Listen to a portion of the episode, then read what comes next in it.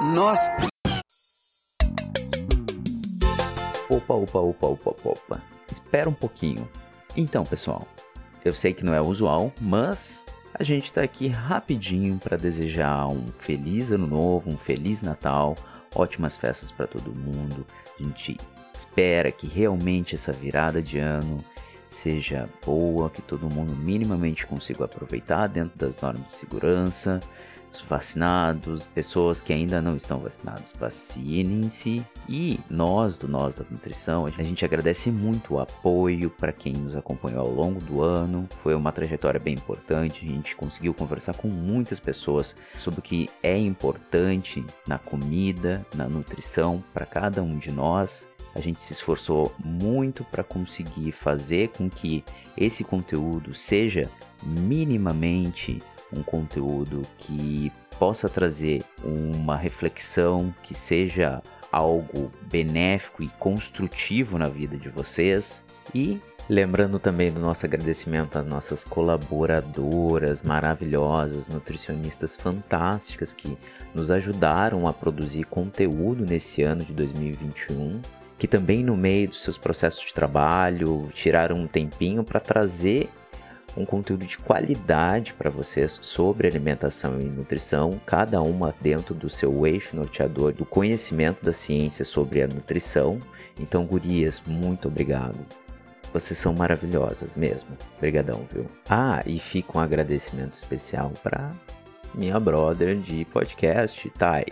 Muito obrigado por me acompanhar e nos acompanhar na construção desse projeto independente, como nós falamos, sempre. Brigadão, guria. Mas manda tua mensagem aí pro pessoal.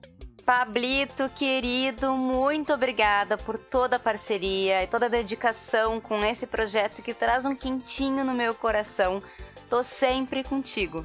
Muito obrigada a todos os ouvintes e parceiros do podcast, a todos que mandaram sugestões de temas e convidados pelas nossas redes, que compartilharam nossas postagens, que nos ouviram no trabalho, em casa, lavando aquela louça ou limpando a casa. Vocês fazem tudo ter sentido. O Nós da Nutrição vai continuar em 2022 depois de uma folguinha aqui dos produtores porque estamos precisando. E precisamos do apoio de vocês sempre. Quando vocês seguem, ouvem e compartilham nossos episódios com amigos, familiares e conhecidos, vocês possibilitam que a gente continue com tudo.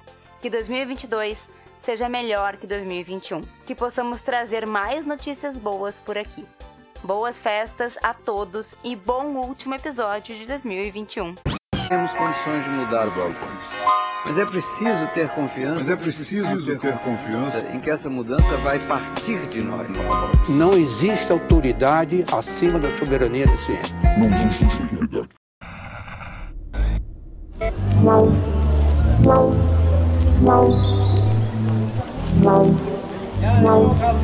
Bem-vindos a mais um episódio do Nós na Nutrição, um podcast sobre nutrição e seu contexto na vida contemporânea.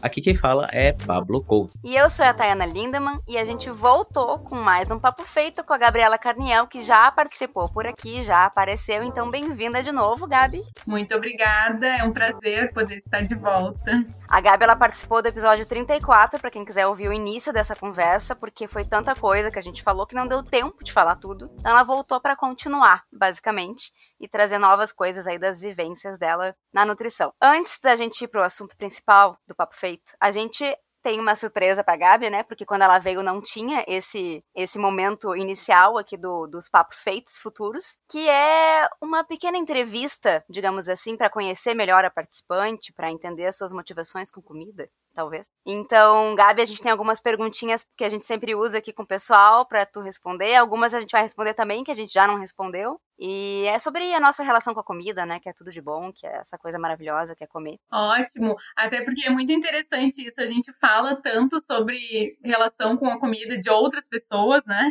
ouvimos muito sobre outras relações e a gente nunca fala sobre a nossa, né? Isso é muito interessante. Exato, e cada um tem o seu gosto, o seu hábito, o seu jeito, tem uns troços diferentes aí que vive, então é bom uhum. a gente uhum. conversar sobre isso também.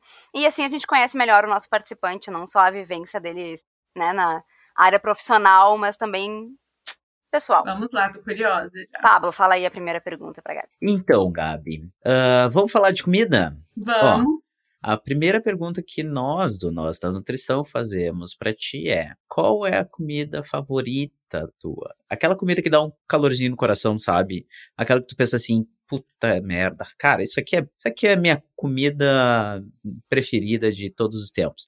Não necessariamente da vida, porque eu acho que a gente vai mudando. Às vezes a gente volta para uma, às vezes a gente vai para outra, mas na atualidade, o que, que tu consideraria? A minha comida favorita da vida inteira, inclusive até hoje, é arroz com feijão. Eu amo, não consigo ficar muito tempo sem comer, tipo, faço, troco pela lentilha por um tempo, mas logo já tô com vontade de voltar pro arroz e feijão. E até tem uma história muito engraçada na minha infância, que a gente, eu morava em Cidreira, né? E aí a gente foi na festa do mel uh, em, na, em Pinhal. E aí, todo mundo dos meus uh, irmãos, primos, todo mundo querendo comer pastel, e eu encasquetei que eu queria comer arroz e feijão. e aí, a sorte é que Cidreira e Pinhal são é uma cidade do lado da outra, e minha mãe conhecia algumas pessoas, e teve Meu que pedir Deus. socorro para algumas bancas para conseguir, então, me servir arroz e feijão. E desde a minha vida inteira sempre foi arroz com feijão, e é, com certeza, sem dúvida, e feijão preto, né? Por favor. Ah, eu ia É. perguntar exatamente É. isso, assim. Quando a gente fala em feijão, tem uma infinidade de feijão. E pra nós, o mais comum comercialmente é o carioca, né? E o preto, E o assim. preto, é.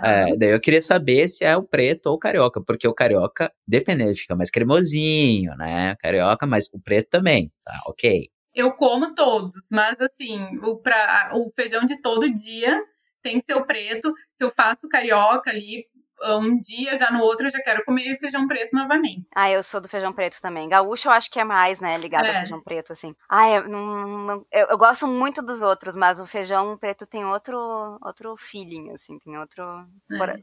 calorzinho. assim. Eu comecei a admirar mais os outros feijões quando eu fui para outro estado. Acho que o que a Thay falou me É, lembrou isso agora. Porque eu comi feijão tropeiro. eu- Eu fui comer feijão tropeiro muito velho. Ah, Uhum. Hum, sabe? Eu não conhecia, assim, feijão tropeiro, que é, pra quem não conhece feijão tropeiro, acho que, desculpa, só eu que passo a vergonha de não conhecer feijão tropeiro, né? Não, pode.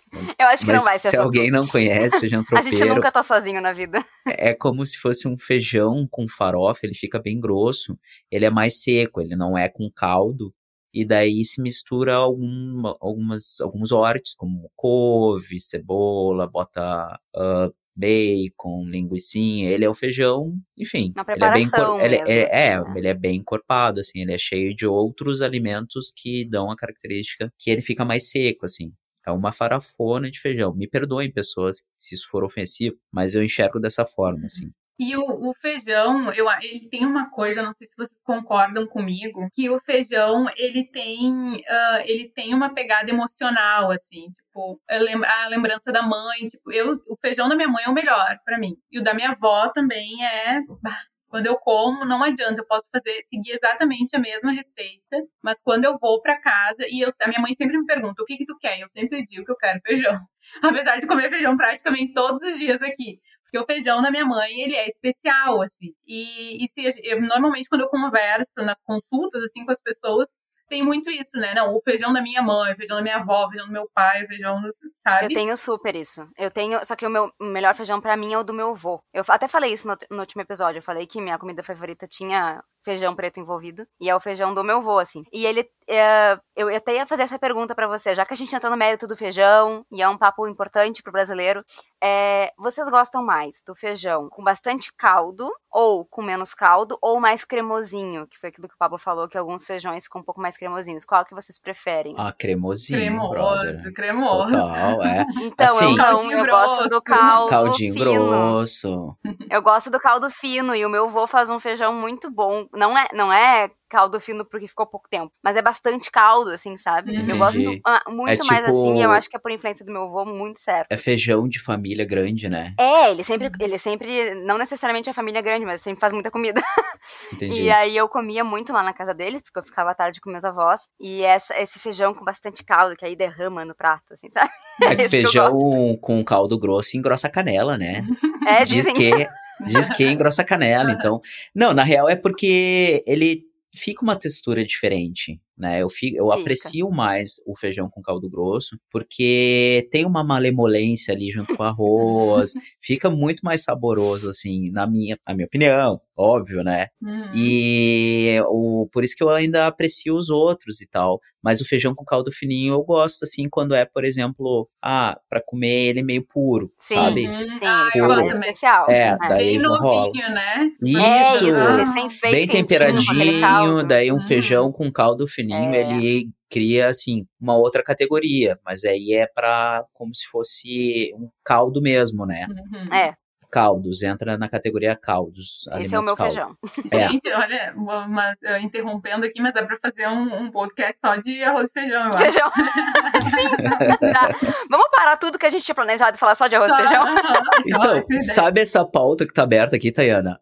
Vamos Pega fechar? ela, vamos botar fora e a gente fica conversando sobre feijão, porque assim, ó, outro, outro dentro episódio do contexto da América Latina, não existe continente com mais diversidade de feijão, Bah, né? Olha só que coisa linda. É, a gente tem ali os nossos irmãos com um zilhão de feijões diferentes ali. A gente que é meio É. feijão com arroz, como diz, né? Uhum. É, exato.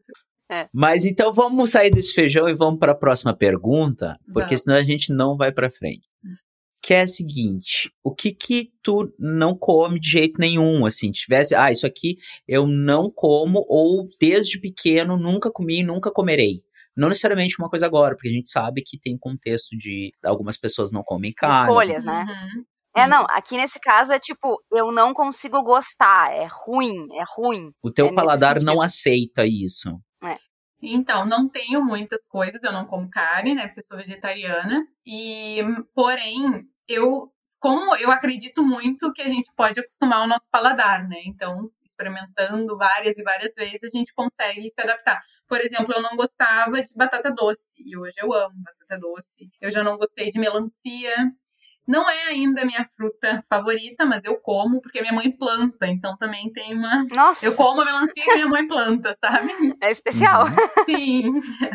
Porém, eu não sou muito de ah, pera. Então, jamais Uhum. eu vou ir comprar uma pera pra, pra eu comer. E maçã, também não gosto muito. Nossa, sério? Mas eu como maçã em alguns momentos específicos, assim. No verão, uma maçã bem gelada. Eu como.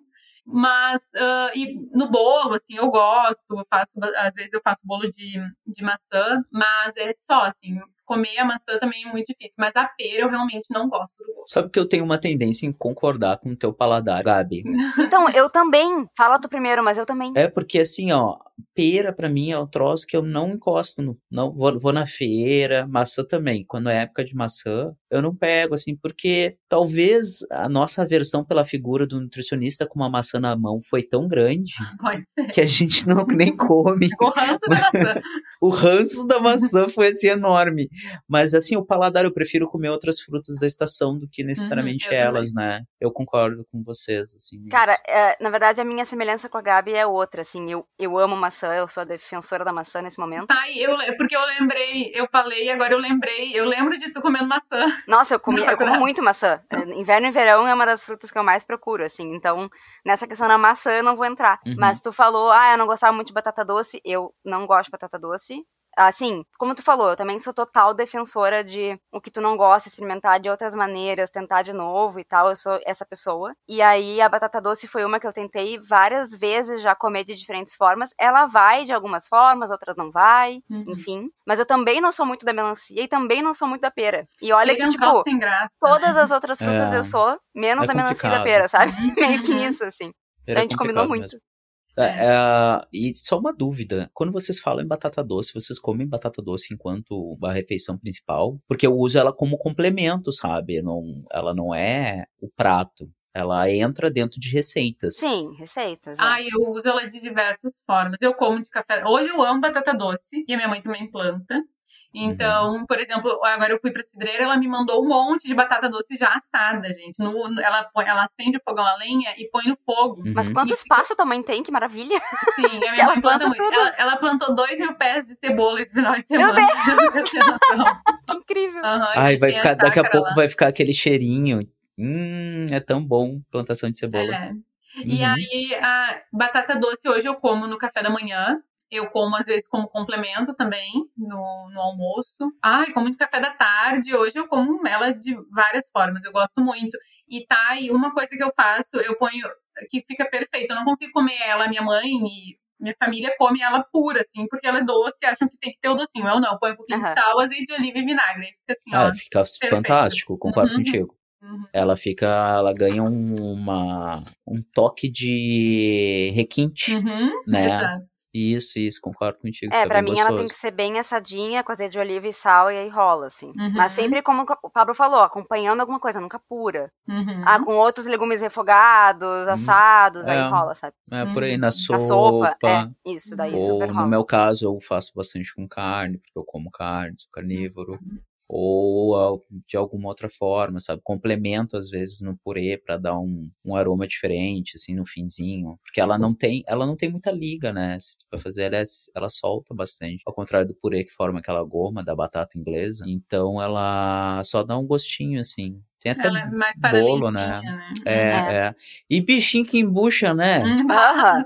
Nossa, mãe, assim, eu acho que, ô, ô Gabi, vou começar comendo café da manhã mesmo. Uhum. E Pra dar pum, aquela hein? embuchada. E pum também. A gente Ah, não, é isso- pum, É, isso faz parte da vida. O feijão e a batata doce agora se uniram. Nossa, vocês escolheram duas coisas aí que são bem É.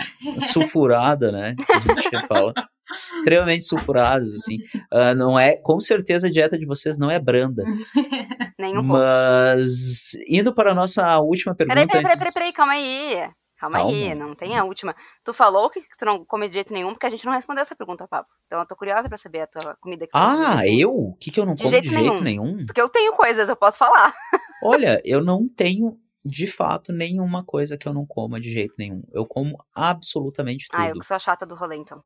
Sério, eu não, eu não tenho um alimento, verdura ou animal que eu não coma. Eu.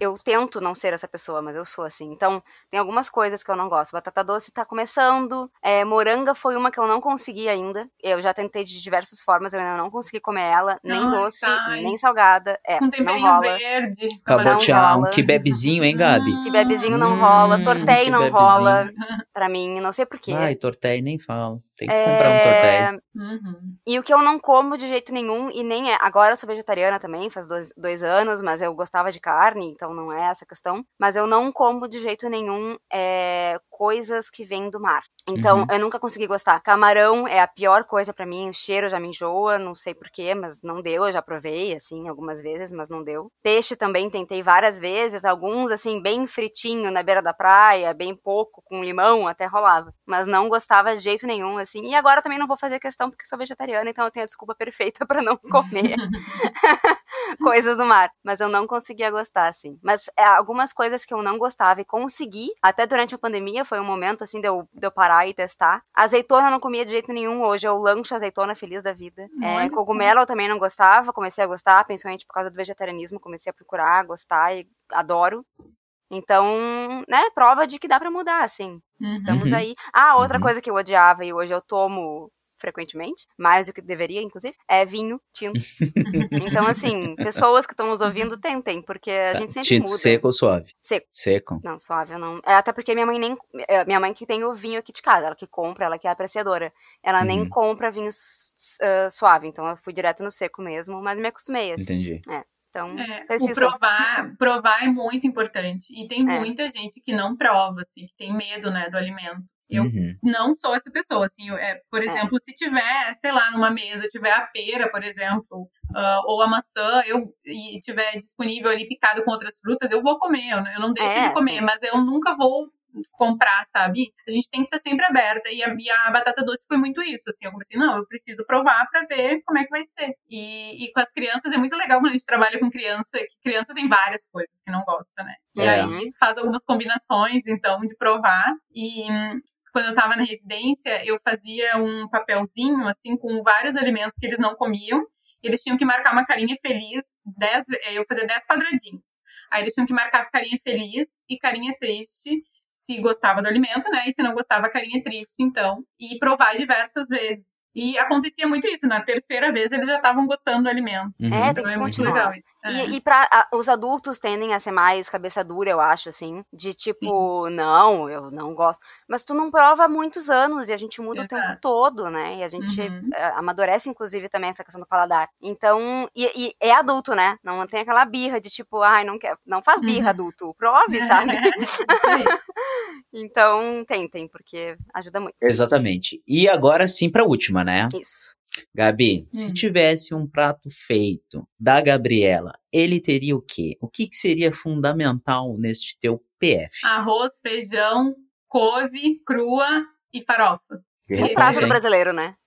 Bah, Gente, por que, que couve é tão bom? Couve é maravilhoso, gente. Eu acho ela muito versátil. É. Vocês sabem como é que eu tô fazendo couve hoje em dia? Ah, Eu tô fazendo com semente de girassol. Eu refogo semente de girassol, dou uma esquentada bem Hum, boa e depois eu delícia. refogo a couve. Então, no meio daquela suculência da couve, porque ela tu pode deixar ela um pouquinho mais pra crua, ou tu Uhum. pode cozinhar completamente, ela fica bem molhadinha. né? uhum. Tem aqueles crunch crunch da semente de girassol. Ai, que Então, assim, ó, Sublime. eu adoro um crunch crunch. Fica Eu muito bom. também. Façam, façam, vai ficar excelente. Ah, a couve tem uma forma que eu faço, que eu aprendi fazendo um curso de alimenta- alimentação viva, que é tu cruzinhar. Eles falam que é cruzinhar a couve, que é tu pica ela e, e amassa com a mão. Amassa, amassa, Hum. amassa. E aí ela vai ficando como se estivesse um pouquinho refogada realmente, porque aí a gente vai cruzinhando, né? Tipo, cozinhando um pouquinho essa couve com o calor das mãos. Fica Uhum. bem gostosa também. Ah, mas o que eu tenho feito muito, que, que para mim é, uma, é um acalento, assim, pro meu coração, que é ah, arroz com couve e feijão. Porque é uma comida que a minha mãe fazia muito, faz muito, e hum, eu não sabia fazer. Até há pouco tempo, meu, meu arroz com couve não ficava bom, apesar de ser super fácil de fazer.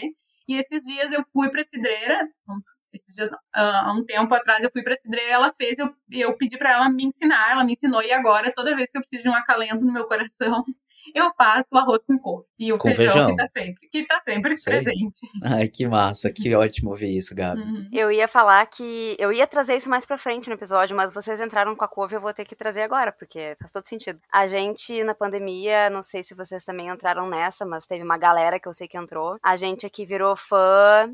É, fanboy, fangirl da Air Fryer. Sim. eu não sei se vocês Eu entraram não. nesse mundo da Air não, eu não, Fryer. eu não tenho, Não cara. Não Pois é, tenho. a gente não não tinha tenho. também. A gente comprou durante a pandemia e pensando assim, ah, vamos, vamos ver, né? Porque, porque a gente não faz fritura aqui em casa. Então seria uma forma de fazer umas coisas diferentes, sem precisar fritar e tal. Vamos ver, cara. A gente caiu no mundo da air fryer, assim, de cabeça, a gente ama. E aí a gente faz couve na air fryer. Chips É. de couve. Chips de couve, cara, é muito bom. Mas Eu assim, faço no nunca- forno. Pois é, a gente fazia também, ah, fazia até às vezes na frigideira, assim, dava uma secada nela, sabe? Uhum. já ficava bom, mas é, fica impressionante, assim, a, a couve na air fryer. É aquela coisa, tira os talinhos mais, mais grossinhos, assim, Uhum. porque eles não vão, né, dar uma, uma é, crocância, Uhum. mas só a pontinha e bota elas inteiras na air fryer e vai, deixa, esquece um tempo, vai olhando e tal. Fica muito quebradiça e fica com um gosto, assim, parece que tá temperado, é muito bom, Ai, que delícia. impressionante. Bacana. Eu gosto muito também. Essas eram as perguntas, né, Pablo? Essas eram as perguntas. Eu adorei. convidada. É bacana, né? Porque assim, é legal falar de comida, gente. Hum, É. É bom. Uhum. comida é bom A demais. gente podia fazer só um episódio falando de comida, livre. Então, sabe? olha, a gente já tá com um bom tempo de episódio, Gabi. Se tu quiser falar só sobre comida, eu Dá, realmente. né? Dava, dava Mas tranquilo. assim, não desmerecendo o que tu vai te falar, mas é que a gente gosta de falar sobre comida. Ai, é bom então, se tu demais. quiser intercalar as coisas que tu tem pra falar com Com comida, tipo, fala um pouquinho e fala de uma receita, fala um pouquinho e fala de uma Bah, comida. Enfim, No, Vamos bah, lá. A receita não. Eu, eu, não sou a maior cozinheira do mundo, né? Então. Mas eu aprendi com a Gabi, indo na casa dela um dia que ela foi cozinhar pra gente um almocinho, a Uhum. fazer lentilha com arroz ao mesmo tempo na mesma panela. Ai, sim. Foi contigo que eu aprendi, mudou minha vida, tu não tem é uma noção. receita indiana, né? É, Não não, sei, é é? árabe. Árabe, A isso. gente tem um amigo árabe e ele nos ensina muitas coisas. Tipo, falafel, eu aprendi a fazer com ele, Fala, foi muito que é bom. muito bom. E não é difícil. O problema é que ele é frito, né? E o problema que eu digo é, é a gente que mora em apartamento, cheiro de fritura, né? Vou É. meter na air fryer. É, Me repente passa a receita bom. que eu meto na air fryer. Pô, pior que deve ter uma receita dessa, desse, Sério? dessa Ah, paradinha ter, aí. Fala- falafel, Deve né? Falafel. Falafel. É, e é muito Isso. interessante porque é com grão de bico. Falei certo? Tá É? certo? Aham. Aham. Grão de É. bico cru. Então tu deixa ele de molho ah, ali 12 horas. e Eu deixo até mais. Eu deixo 24 porque o grão de bico ele tem essa questão do, do- dos gases, né? Também. Da flatulência envolvida. Exato. Então deixa de molho, escorre a água e bate no liquidificador ou no processador. Uhum. Ah, fica muito. E muito, muito tempero verde. Fica uma delícia. Mas Pois o é. arroz com lentilha é o clássico também. Assim, eu faço muito, porque ele é muito fácil. Cozinha a lentilha quando ela tá quase no, no pão. Ao, quando ela tá Al quase dente, no pão. assim, é, ao né? dente. Não é al dente também. É, enfim. É, quando tá quase no- um pouquinho antes de ficar pronta, tu coloca o arroz e termina de cozinhar junto e fica uma delícia. Que ótimo. Mudou minha vida. Quando eu Ai, que bom. vi ela fazendo aquela comida, eu fiquei, ah, gente, que incrível. Bom, mas E a tem um Gabi voltou. nome que eu não lembro. Pois é, eu também tava pensando no nome, Não, mas eu esqueci. também. É, mas a Gabi voltou porque ela tinha coisas pra falar, ela tinha coisas con- nos contar. Então agora a gente vai entrar pro papo mesmo, que é ciência de comida. que é teus estudos, né, Gabi? Que, que tu vem, vem vivendo, assim. Conta pra gente o que, que tu Isso. experimentou. Tá, então ah, foi assim, na residência a gente tem que fazer um trabalho de conclusão da residência, que eu vou chamar aqui de TCR, que é como a gente chama. E ah, durante então a residência eu comecei atendi, atendi muitas mulheres, né? O, o público feminino é muito grande, sempre procurando a perda de peso. E eu comecei a notar ah, falas muito comuns entre as mulheres, ah, que era a falta de apoio dos maridos. Eu vou falar principalmente, vou falar em mulheres heterossexuais, porque era o meu maior público e era aonde essas falas apareciam. Então a gente notou, eu e a minha preceptora, ah, que é a Natália, maravilhosa, que essas falas elas eram muito comuns, assim, a falta de apoio e ah, também uma fala muito comum ah, em, em que a, a perda de peso seria a resolução de todos os problemas da vida, inclusive os problemas conjugais. Então, ah, surgiu o interesse de entender como, ah, qual a percepção do marido em relação ao corpo da- dessas mulheres. E aí a gente começou então a fazer um estudo já sobre qual a maior prevalência da, de obesidade. Em alguns momentos eu vou falar obesidade, apesar de não concordar muito com essa palavra, porque essa palavra remete muito à doença. É. Mas ah, eu concordo plenamente com todos os movimentos anti-gordofobia, que essa palavra remete muito ah, à doença. Só abrindo um parêntese, né? Eu não sou uma mulher gorda. Eu utilizei o meu lugar de fala dentro da residência para poder trazer esse assunto, que eu acho que também é um assunto muito importante, que deve ser falado e trabalhado dentro da, da universidade, dentro da, do curso de nutrição, que foi algo que, quando eu, bom, quando a gente estava estudando, não era muito falado, né, sobre gordofobia. Então, eu aproveitei o meu lugar de fala para poder trazer este assunto, mas acho importante dar ênfase que eu não sou uma mulher gorda e eu ah, não, não Tu não tá ocupando o lugar de outras pessoas dentro do teu, teu artigo, né? Da tua pesquisa. é, A tua usando pesquisa é pra trazer mais sobre o assunto, né? Ah. isso. Eu Aproveitou Porque assim, a gente, a gente sabe que o né? pesquisador. É, isso é uma coisa que eu ia comentar, assim. ah, o termo obesidade, sobrepeso, eutrofia, desnutrição é um termo que também é utilizado dentro do contexto científico para a gente definir um contexto muito específico também. Isso. O que, que a gente traz dentro do conceito de desestigmação da obesidade? Da gordo, relacionada à gordofobia, né? Que é a fobia à pessoa gorda. Que este indivíduo não é apenas este termo. Isso falando bem basicamente. A gente tem um episódio fantástico É, eu ia lembrar dele, pra quem não viu. isso, porque- obrigado, Thay. É um episódio assim, ó, sensacional, ah, que várias pessoas trouxeram dentro dos seus locais de fala, que eram pessoas que ah, eram gordas, que ou que trabalhavam com isso, ou eram gordas, ou já foram mais, enfim, estão trabalhando nutris. com isso, são nutricionistas também, que dissertaram sobre várias coisas. Então, assim, não necessariamente um cientista ele tem que ser gordo, ou ele tem que ser magro, ou ele tem que Exato. ser Y ou Z para trabalhar com aquilo ou não o processo de descoberta, o processo de investigação científica, ah, no contexto de saúde, no contexto de descoberta tecnológica, ele vai para além desses paradigmas, justamente para a gente poder trazer luz no sentido pleno, assim, fiat lux, para as coisas, Ó, meti até um latim agora, hein, gurias? É, loucos. Mas só pra avisar, só para avisar quem, quem chegou assim, caiu de paraquedas, o nosso episódio especial sobre gordofobia é o episódio 22, pra quem quiser catar aí. É, ele tem o título A nutrição é gordofóbica? Interrogação, justamente pra trazer essa discussão. E nós tivemos quatro pessoas participando, então foi uma conversa muito rica. Quem quiser é, é, ouvir, entender melhor do que a gente está falando e entender o que, que a gente está trazendo aqui, acho que vai complementar muito bem com o que a Gabi vai trazer. Então, E se eu não me engano, tá, e foi o especial do Dia do Nutricionista do Foi. ano de 2020, né? Isso foi o especial do Dia do Nutricionista, de um ano do nosso podcast também. então faz Isso, quase um isso, ano, isso. né? Faz na, isso. na verdade, no dia que esse episódio foi ao ar, já foi um ano desse episódio, então é bom revisitar também essa discussão, né? É, bem bacana. Mas continua, Gabi. Mas o que eu quero dizer é que é muito importante a gente também valorizar essas pessoas, né? Porque ah, as pessoas que são gordas, que são nutricionistas, porque tem um estigma muito grande já em cima de pessoas gordas. Se é nutricionista, então.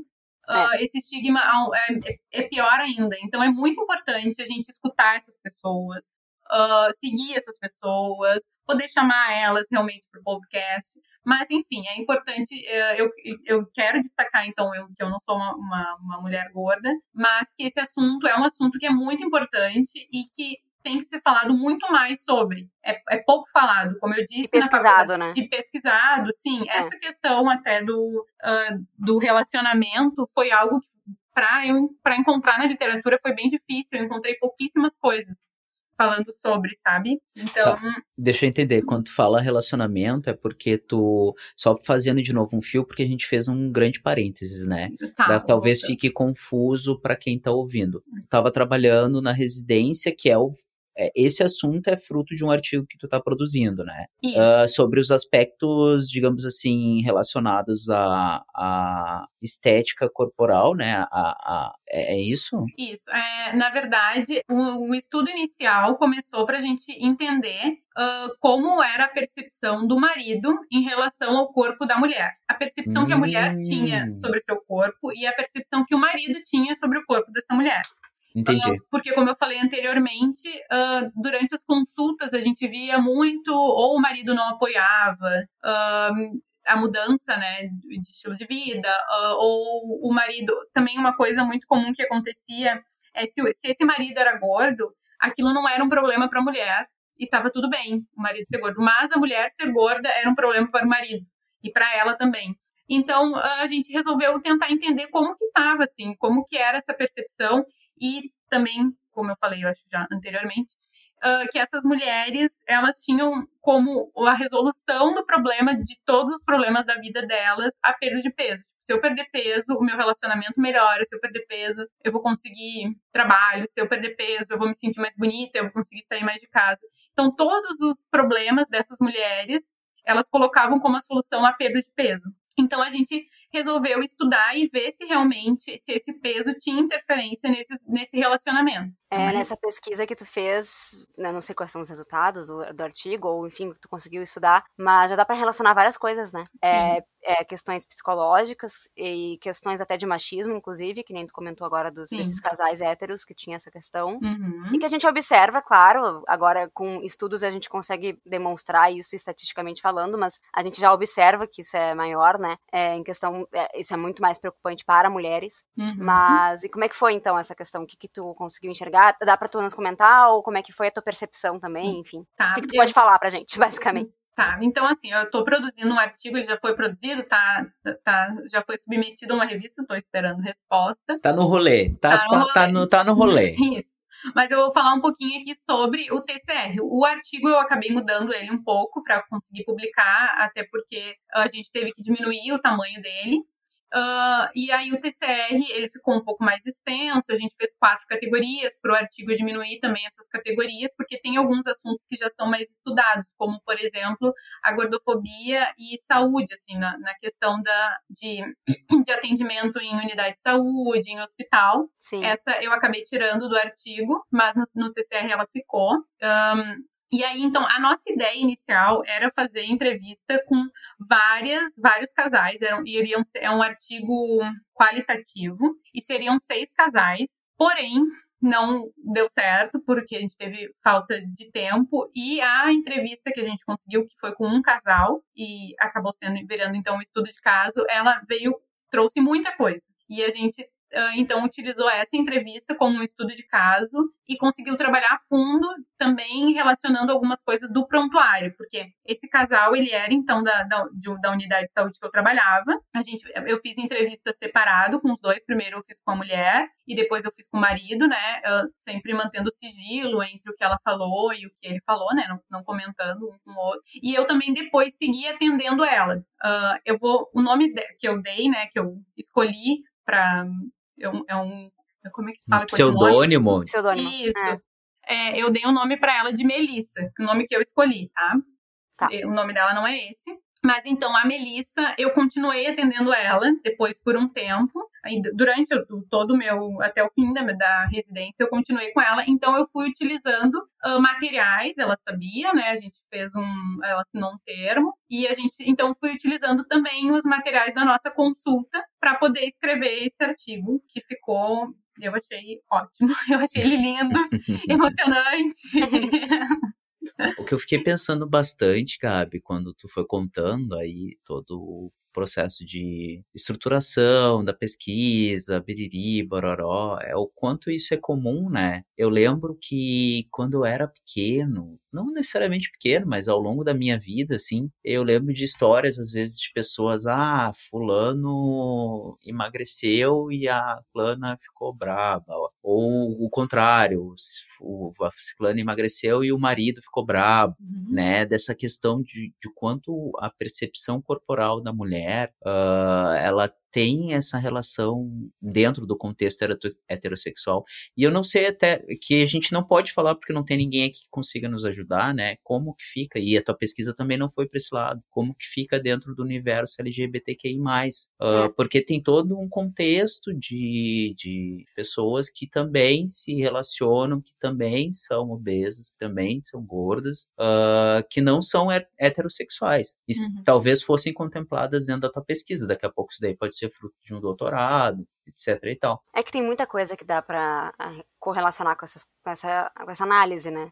Para poder avaliar, de né? pesquisas poderiam é, sair é. dentro dessa pergunta, assim. Sim, mas uh, na verdade o que a gente notou, eu atendi já atendo atualmente também algumas pessoas LGBT que ia mais e uh, o, que, o, que, o que eu noto e o que a gente notava também já lá na residência é que essa questão ela é mais forte, muito mais forte entre os casais heterossexuais. Por toda essa questão do machismo, uh, de, dessa da mulher ter que servir ao homem esse corpo que é que tem que ser para o homem para sexualizado, um homem, né? Sexualizado, tu tem que conquistar um homem, então tu tem que estar com esse corpo magro, sarado, e, né?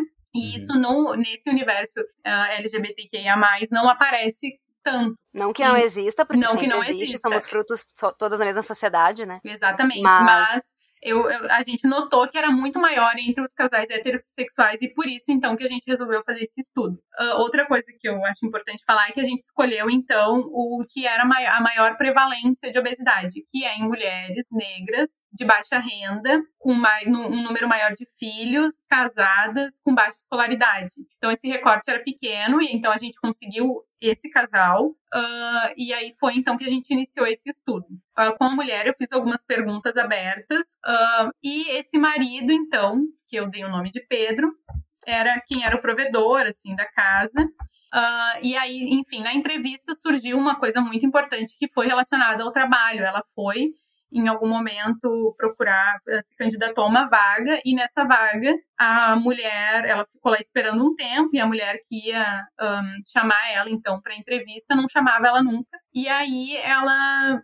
Um, aí ela, a, ela perguntou para atendente por que ela estava sendo, né, estava demorando tanto para ser chamada. E aí a atendente foi falar com, a, com essa mulher, a porta estava entreaberta e ela escutou a mulher falando: "Nossa, ela não está na vaga. Não, ela não está no dos parâmetros da vaga. Ela é enorme de gordo. Nossa, que horror. E Deus. aí, eu até, eu até vou ler para vocês essa parte, porque é uma parte bem impactante. Abre aspas. Então ela traz assim: Eu fui na entrevista. eu vi que sentei lá e a moça não me chamava nunca. Aí eu fui no balcão. Moça, eu, eu marquei uma entrevista com uma moça e ela tá me esperando. Daí quando eu vi, eu parei assim no balcão e eu vi ela lá e ela falou: Meu Deus, é aquela mulher ali, o perfil é, mas ela pessoalmente não. Ela é enorme de gorda. Eu abri a porta e falei: É, moça, eu não faço perfil, né? Porque aqui diz que eu faço perfil. Eu tô no perfil da vaga, mas só como eu sou obesa e negra, daí eu não tô mais fazendo perfil para vocês. Aí naquele dia eu desmoronei. Daí vim para casa chorando e daí para cá engordei. Não consigo mais emprego, me desmotivou. Isso aconteceu em 2016. Depois disso, ela não conseguiu mais emprego e uma coisa muito interessante que nas consultas ela sempre ela sempre trazia para outros profissionais. Ela teve atendimento médico, teve atendimento com psicóloga, ela sempre dizia que estava em processo de perda de peso. Mas uhum. quando tu, tu olhava o peso, a cada a cada momento que ela vinha para essas consultas, ela estava com peso maior. Então, uhum. aqui mesmo ela fala que ela, ela começa a engordar, então, depois de 2016, justamente depois desse episódio. Mas aí eu também consegui entender que ela fala, ela traz isso, né, da, que ela está em processo de perda de peso, porque dentro das unidades de saúde é muito comum qualquer problema que a pessoa gorda tenha, ela já é imediatamente falada para ela emagrecer. Ah, você tá com dor na coluna? Emagrece. Ah, você tá com dor no joelho? Emagrece. Ah, tá com problema financeiro? Emagrece. Coisas que nem normalmente não, não precisam, né, necessariamente. Até tem no livro da Alexandra Gurgel, que é o Pare de Se Odiar, que depois no final eu vou indicar ele. A Alexandra fala isso, que tu vai no médico porque tu tá com uma dor no joelho e tu sai de lá com uh, uma prescrição de cirurgia bariátrica, que foi o que aconteceu com a Mel. A Mel vai com problemas na coluna, com dor na coluna, e ela sai de lá da unidade de saúde em que eu trabalhava com uma prescrição de cirurgia bariátrica e ela tá na fila da cirurgia bariátrica. E é por isso uhum. esse vínculo direto que inclusive profissionais da saúde fazem, não são só, enfim, pessoas da sociedade. Além disso, ainda vem, né, a medicina e outras categorias da, da saúde é, fazer essa relação direta e é por isso que as pessoas enxergam como perder peso como a resolução dos seus problemas, né? Exatamente. Porque parece que as pessoas magras não têm problema no joelho, na coluna, no... vai tem, resolver né? todos os problemas. Claro tem. que não, né? Não, não é, é essa relação direta e não vai resolver todos os problemas e não é isso que a pessoa precisa no momento. Ela precisa de ajuda para aquilo ali. Exatamente. É, enfim, e, e, e, aí e eu, tem todo esse estigma, né? Isso. E eu fico impressionada que, tipo, a, a, se vai uma pessoa magra com problema na coluna, a gente encontra outras possíveis soluções. E pra pessoa gorda, não, é uma única exclusivamente, né? Perder Primeiro tu emagrece, depois tu volta aqui pra gente ver é, o que é, faz, né? Exatamente. E é. não dá uma solução pra pessoa para aquilo que ela tá precisando, né? Sim. E também tem toda uma questão de, das pessoas gordas não conseguirem pegar ônibus, né? Não passar na roleta, tem que sentar na frente. E uh, eles falam também muito de, nos, nas Ai, coisa, hoje tá me fugindo as palavras. Nos estudos que eu encontrei, eu falava muito sobre essa questão do corpo gordo, só por ele existir, ele já ocupa um espaço maior e isso já incomoda a sociedade, né? Sim. Então tem toda essa questão. Ela, ela foi. Um, ela foi, ela foi humilhada, né, nesse, nessa vaga, e depois disso é, essa questão de pegar ônibus, isso tudo foi dificultando, então ela parou, né? Ela parou de, de, de de, procurar, procurar emprego, emprego, né? Exatamente. Eles tinham uma questão financeira muito importante, assim, eles só viviam com esse salário. E, e é isso, assim, né? A gente, a gente vê também que no mundo do trabalho, as pessoas negras e gordas são as ainda, né? São mais desvalorizadas ainda. É. E até tem um, um dos trabalhos que eu utilizei para fazer o TCR, eles falam que uh, as pessoas gordas, elas não buscam seus sonhos. Elas não, elas evitam a universidade, a se candidatar a um novo emprego e até novos relacionamentos. Justamente por esse medo, né, de todo esse preconceito. Uh, outra coisa muito importante que apareceu é que, apesar de obesidade se falar que uh, ela é uh, fator de risco para algumas doenças, o pior para a pessoa gorda é justamente a sociedade, sabe? É justamente esse convívio na sociedade por todas essas impossibilidades. Bom, de pegar ônibus, é de sentar, ter medo de sentar numa cadeira e quebrar, tu não conseguir roupa, porque as roupas dela ela se sente feia, porque ela só pode usar roupa muito larga e ela gosta de roupa justinha. Bota, ela não consegue comprar porque não fecha no tornozelo. Ah, as roupas, que tem algumas roupas agora, né? Uhum. Uh, ah, para pessoas gordas, mas são roupas que são mais caras, porque são é, ainda é como é, é, limitado ainda, né? E são pessoas que são ativistas que estão uh, é. fazendo essas roupas e acaba sendo um pouco mais caro, então ela não compra A Ah, moda tá sendo muito questionada em relação a isso também, né? Porque tem um X número que a, que, que a moda mais comercial vai. E é isso que tu falou. Aí tem uma loja plus size, mas ela é mais cara porque, Exato. porque tem menos peças, enfim. Uhum. E a outra coisa também que é muito comentado pelas pessoas é que é, quando é roupa para pessoas maiores, são roupas feias. Tipo, não, se, não se esforçam em deixar aquilo de acordo com o que a moda tá dizendo hoje, que a pessoa quer Exato. vestir o que ela quiser vestir. E não Uhum. tem, tem só uma camiseta mais larga, um vestido mais largo, e é isso, assim, com umas estampas é, mais limitadas também. Então. Tá sendo muito questionada a moda, as lojas, as grandes marcas estão aos poucos, aos, Uhum. bem aos poucos, É, é, construindo melhores caminhos em relação a isso, mas já faz muito tempo que elas tinham que ter começado, né, esse processo. Sim. Uhum. Ah, ela traz muito isso, assim, dessa questão da roupa de calcinha. Ela diz que ela não consegue usar calcinha há anos. Imagina isso, gente. É. Ela usa só short porque ela não consegue, ela não encontra calcinha do tamanho dela, sabe? A vida fica muito limitada, né? Exato. E aí, além de tudo isso, essas pessoas elas se sentem tão mal com tudo isso que elas acabam ahn, acabam se afastando realmente. Vocês sabem, tipo, o que me deixa mais, mais ah, confuso nisso tudo, assim, é que a gente tem uma sociedade que estimula muito ah, o consumo de alimentos industria- industrializados, né? Hipercalóricos, enfim, a gente tem toda uma indústria da engorda, praticamente Uhum. não necessariamente as pessoas elas ah, consomem aquilo porque elas 100% querem todas as vezes, e sim porque ela, a gente recebe muito estímulo, muito estímulo para consumir mais, cons- comprar o maior. Daí tu vai no mercado, ah, o 2 litros e meio, 3 litros é mais barato do Uhum. refrigerante da bebida açucarada do que o 1 um litro ou 2 litros que eu ia precisar. Ou, enfim, a gente tem todo esse contexto Uhum. que é muito importado dos Estados Unidos, né? A gente vê que eles são muito mais ah, fortes com relação a esse tipo de conduta à alimentação, muito por conta do lobby da, da indústria lá. É, indústria alimentícia, né? Fortíssima aqui também. Fortíssima. é. E por outro lado, a gente tem essa questão da estética, Uhum. que ao mesmo tempo que a sociedade faz esse estímulo que eu comentei agora, ela também cobra que a gente seja extremamente esbelto, Uhum. que a gente seja branco, caucasiano, Exato. com um dente super clarinho, limpinho, reto, Uhum. né? Ah, barriguinha tanquinho, ah, super bem disposto, super feliz, a todo momento, todo instante tem Uhum. um carro da hora, um HB20, São assim, milhões de coisas. É, e então, assim, a, a- o que a sociedade, o que, na verdade, né, a sociedade civil tem hoje em dia, essa dicotomia do que, que ela realmente quer ou o que, que ela é estimulada a Uhum. querer. Então, o que, que é realmente o que está acontecendo, né? Porque as duas coisas são estímulos que estão acontecendo e sendo sobrepujados em nós. Sim, Pablo, eu costumo falar, e para mim é isso, é, é o que que dá dinheiro, né?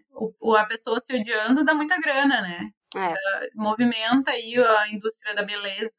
Ah, porém, também a gente sabe que a indústria alimentícia tem uma força muito grande, né, em cima do nosso governo aí, por sinal, estão querendo derrubar o nosso guia, né, algumas pautas do nosso guia, não queriam mais que a gente utilizasse alimento um, ultraprocessado. Ultraprocessados. Então, assim, é, é exatamente são essas duas, ah, essas duas indústrias que estão aí e, e eu fico pensando o tilt, né, que dá na nossa cabeça, porque aí eu, eu, eu faço dieta, eu tenho que fazer dieta, né, eu preciso emagrecer, eu vou no mercado, eu tenho uma disponibilidade de alimentos ah, ultraprocessados por um preço muito acessível. Aí tu vai também para os bairros, para as vilas, para as favelas, tu vai ver que o que tem no mercadinho não é fruta, verdura que é caro, né? O que tá à disposição lá é bolachinha recheada, é miojo. Ai, não sei se dá pra falar. Miojo é uma marca, né? Ah, Ah, massa mas- instantânea. Ah, Se eles é. processarem a gente, a gente vai ficar muito famoso. É a gente não vai ter dinheiro pra pagar eles. Então pode falar a marca, não tem problema. Eles nunca vão anunciar com a gente também. Podcast. Eles nunca vão anunciar aqui, a gente nunca vai querer eles, sabe? Exatamente. É, exato. Então, ah, na- nos mercados de bairro é o que tu vai encontrar, né?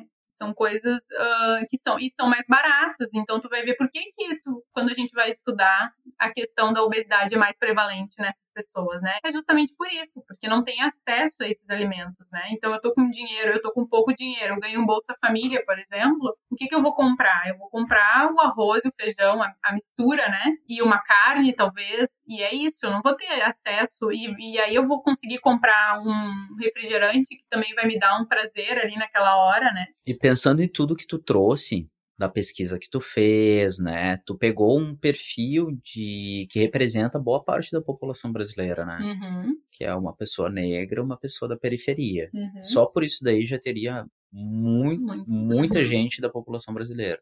Uhum. Ah, mulher também, né? E obeso também, assim, uma Uhum. pessoa gorda, que é o que a gente tem bastante dentro do nosso perfil demográfico hoje em dia. Ah, só que a tua pesquisa, ela foi realizada bem antes da pandemia acontecer, Exato. correto? Uhum, E a gente observou que nesses primórdios, né, antes da pandemia, este indivíduo já sofria com a possibilidade de desfrutar de uma carreira fortuita, de conseguir trabalhar, de ser feliz, Exato. né, ex- executar o labor que a gente fala, né? uhum. dentro do contexto, é mais uma crítica social, dentro do contexto ah, da nossa sociedade, a gente fala tanto da meritocracia, o indivíduo, ele tem que fazer por si, tem que trabalhar, ele vai lá e consegue, né, A gente fala Coaching tanto sem concordar, parênteses. o coach da, da bizarrice. Uhum. Ah, só que imagina quantas pessoas não estão refletindo a situação que tu observou no teu estudo na atual, no atual condição, né? Porque a gente teve um monte de gente desempregada e Uhum. pessoas que, por conta da nossa desestrutura socioeconômica, estão se vendo sem condições de comprar uma alimentação de qualidade, estão em extrema Uhum. insegurança alimentar, porque não tem acesso tanto financeiro quanto até mesmo por não ter o dinheiro entrando mensalmente, ou porque Sim. está muito caro Exato. a comida, né? Então eu fiquei pensando nisso, nossa, isso é bem relevante no contexto atual, porque a gente deve ter várias situações muitíssimo parecidas com o que tu tá Uhum. comentando. E muito na pior, atualidade. né, né, Pablo? Com certeza. verdade, a gente, o Brasil voltou para o mapa da fome, né?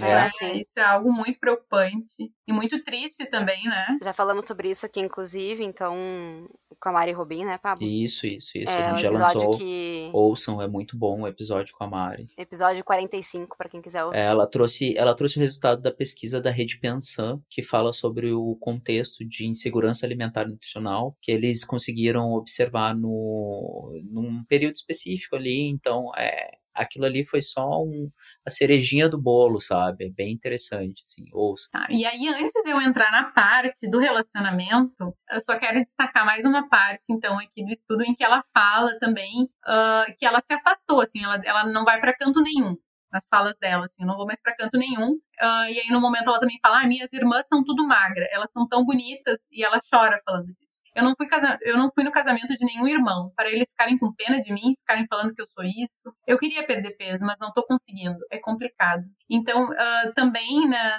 nesse estudo, nos estudos que eu fiz, aparece muito isso, assim, o quanto as pessoas gordas elas vão se afastando e deixando de fazer coisas, justamente por isso, assim, não saber se vai passar na roleta, por não saber se a cadeira vai, vai suportar. Ah, e, e isso é uma coisa que a gente tem que, a gente precisa falar sobre isso, a gente precisa mudar isso, sabe? Não é o corpo ele não tem que se encaixar na sociedade, mas sim a sociedade se encaixar, né? É um absurdo uma roleta não, não, não todos os corpos passarem por uma roleta, sabe? É. Ah, é, enfim. E Já era, já era hora de ter mudado há muito tempo, né? Exatamente, sabe? Ah, e aí, então, o final, que foi ah, a parte que, que eu iniciei querendo estudar, que era a parte do relacionamento, a- surgiu muito, então, a Mel, ela traz que ela acredita que aqui estão casados há 20 anos, e ela traz, então, um afastamento sexual, que eles estavam já alguns meses sem ter relação, e ela se culpava. Em alguns momentos, ela acredita que eles transformaram esse casamento mais numa amizade. Ela fala que ela tem, que ela é muito, que ela é ativa, muito ativa sexualmente. Porém, ah, esse marido então não, não acaba não, não correspondendo. E aí, em alguns momentos, ela traz, ela acredita que se ela emagrecesse, ela conseguiria resolver e salvar esse casamento, né? E ela traz em diversos momentos que ela, eu questiono se ela se olha no espelho, ela diz que se olha, e o que ela vê ali ela acha horrível.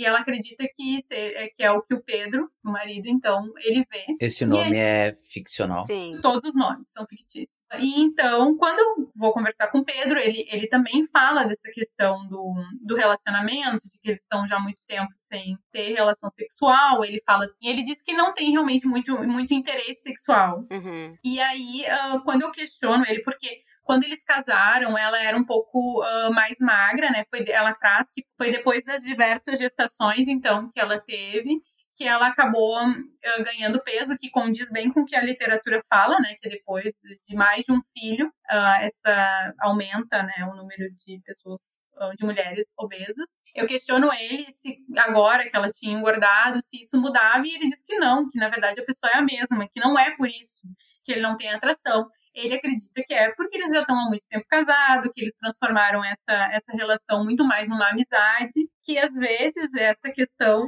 que era o que surgia muito nas consultas, às vezes os maridos não se importavam realmente com esse corpo, né? Mas para as mulheres, aquilo poderia então salvar esse casamento. Mas e tem sempre a questão de que o que eles trazem pra ti pode não ser necessariamente tudo que eles pensam, né, sobre o com assunto, sei. certeza. Enfim, Com sempre tem essa certeza. questão. Em tudo, né? Inclusive, Uhum. tipo, ah, é, a pessoa faz terapia. Ela vai tratar na terapia aquilo que ela levar ou que a, a- a psicóloga conseguir questionar. Mas Uhum. a, quem tá contigo é tu mesmo, né? Então, a gente nunca vai ter 100% de certeza do que a pessoa tá sentindo. E se ela não externa- externalizar isso, né? Sim. Ah, então a gente vê que, para as mulheres essa questão do corpo ela é algo central, né? Ainda mais na mulher gorda e, e relacionado ao casamento, assim, ah, é muito comum elas falarem ah, que elas acham que podem salvar esse casamento. ah, se perderem peso, e na verdade, às vezes, nem é isso, né, pro marido. O que eu notava em alguns atendimentos é que, às vezes, pro marido aquilo não era importante diversas vezes elas me traziam que, não, pro meu marido eu tô linda, eu tô ótima, assim como eu tô, e isso é muito bacana. Só que também acontece de não ter o apoio, né, na mudança de hábitos. Então, a- as mulheres, elas tentavam fazer algumas mudanças na alimentação e esse marido acabava não apoiando e aí isso dificulta também. E aí tem Mas- esse lado também, né? Que, tipo, às vezes, ok, a pessoa quer emagrecer por ela, né? Vamos para um outro caso aqui, que não é necessariamente o da Mel, mas pode ser de muitas pessoas. Uhum. É, eu quero emagrecer por mim, eu quero passar por esse processo, e aí tu não ter apoio em casa dificulta, assim, 90% do teu processo, porque é, tem que, tem que ou pe- pelo menos respeitar ou pegar junto, né? Eu acho que respeitar Exato. o mínimo, Uhum. mas tem gente que não, re- realmente não respeita isso para várias decisões relacionadas ao alimento, e não foi o caso da Mel, mas deve ser o caso de muitas pessoas, né? Exato. Ah, e até no processo de aceitação mesmo, né? De, de- a gente trabalhar um pouquinho essa questão da aceitação, às vezes não tem o apoio do marido. E também acontece muito desse marido, ah, dependendo do relacionamento, às vezes se é um relacionamento abusivo, ah, o marido acaba, ele nem quer que a mulher perca peso para poder ficar, né, humilhando essa, essa Sim. esposa, né? Então também tem isso, assim, esse medo também de perder depois, ah, mas depois se ela emagrecer, eu vou perder ela. Então acontecia, eu ouvia muito isso. Uma relação de posse, né? Uma É, relação de Posse posse. em relação àquele exatamente. corpo, né? E o que mais me chamava atenção era isso, assim, quando o casal era, os dois eram, que não era o caso da, da Mel, mas quando os dois eram gordos, a, o peso, assim, sobre o, o perder peso para a mulher, aquilo para ela era super importante, mas que se o marido não perdesse, não teria problema nenhum, né? Ai, a, a barriguinha dele eu até acho bonita. Mas Então, elas não gente- conseguem sentir isso em relação às suas próprias. né? não, não, É. exatamente. Justamente porque a sociedade ela põe esse peso muito maior em cima das mulheres, né? Sim, é, total. Muito mais. Exato. Mas assim, ó, uma das, uma das, das dificuldades que eu tive é que ele falava muito pouco. Ele respondia pontualmente as minhas perguntas. Então foi um pouquinho difícil a gente conseguir entender mais assim, a respeito ah, dessa relação. E tem essa questão também do homem ele se abrir menos e até uma dificuldade de entender um pouco seus sentimentos justamente por essa pela cultura machista, né? Pela como é que a gente fala, não sei o que, É, de tóxica- novo, masculinidade tóxica. É, É, sim. é por né? aí mesmo, Gabi. Rola bastante, assim. Porque, É. assim, ó, primeiro que. O, bom, eu cresci, eu posso falar por mim, né? Guri, fala, homem. cresci, é, é, a maior parte dos guris, assim, nem busca atendimento médico, Uhum. tá? Porque a virilidade, ela impõe dentro do contexto da sociedade que o homem, ele não precisa, ele vai se curar. Então, o papel curativo da medicina se limita só a coisas extremamente agudas, só quando tu tá muito doente, muito machucado. Uhum. E também é por uma coisa extremamente curativa, não é terapêutica. Uhum. Né? Não é preventiva também, né? Não, não, isso não existe. Prevenção não existe. No máximo, assim, o que, que tu vai prevenir? Tu vai escovar os dentes. É, e não é, não, não é engraçado, porque é verdade, não no é máximo, e é assim, ó, verdade. muito mal É e porcamente. Então, assim, existe esse Se conceito. cuidar que tu- é uma coisa relacionada diretamente à feminilidade, né? O que não tem nada a ver. Isso, isso, ó, o guri que se cuida, ele é fresco, ah, ali, ó, tá passando Uhum. perfume, Nossa, tá tu é higiênico. médico. tipo, Isso, Uhum. exatamente. Então, assim, isso que tu trouxe, Gabi, é 100% verdade. É uma coisa que, com certeza, ah, evidencia o porquê que tu não teve êxito em conseguir obter minimamente dados para tua pesquisa junto ao público Exato. masculino, sabe? Uhum. Ah, uma outra coisa, ela fala assim, ó, eu pedi tanto a Deus um homem. Então uma coisa eu coloquei na cabeça, veio um homem, eu só tenho que lapidar. Ou seja, uma pessoa, porque quando tu vai eu- nos estudos, eu encontrei muito isso assim, de que de que a família fala já para criança gorda, para adolescente gorda, que se ela não emagrecer, ela não vai conseguir um homem, que ela nunca vai Sim. poder ser feliz, porque ela não vai conseguir se casar, porque é como se o homem fosse a razão da existência dela, sabe? Ela precisa conseguir um homem para felicidade dela, né?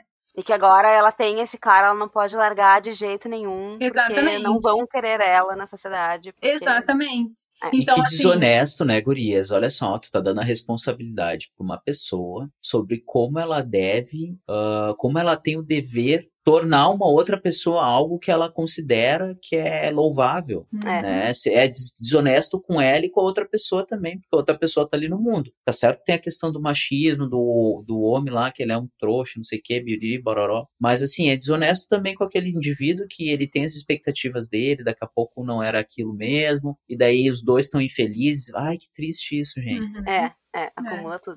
Ah, eu quero ler uma parte do Mito da Beleza, que foi até um livro que eu indiquei na- no nosso último, ah, na nossa última entrevista. E ele é maravilhoso, eu utilizei muito ele na, no, no estudo também.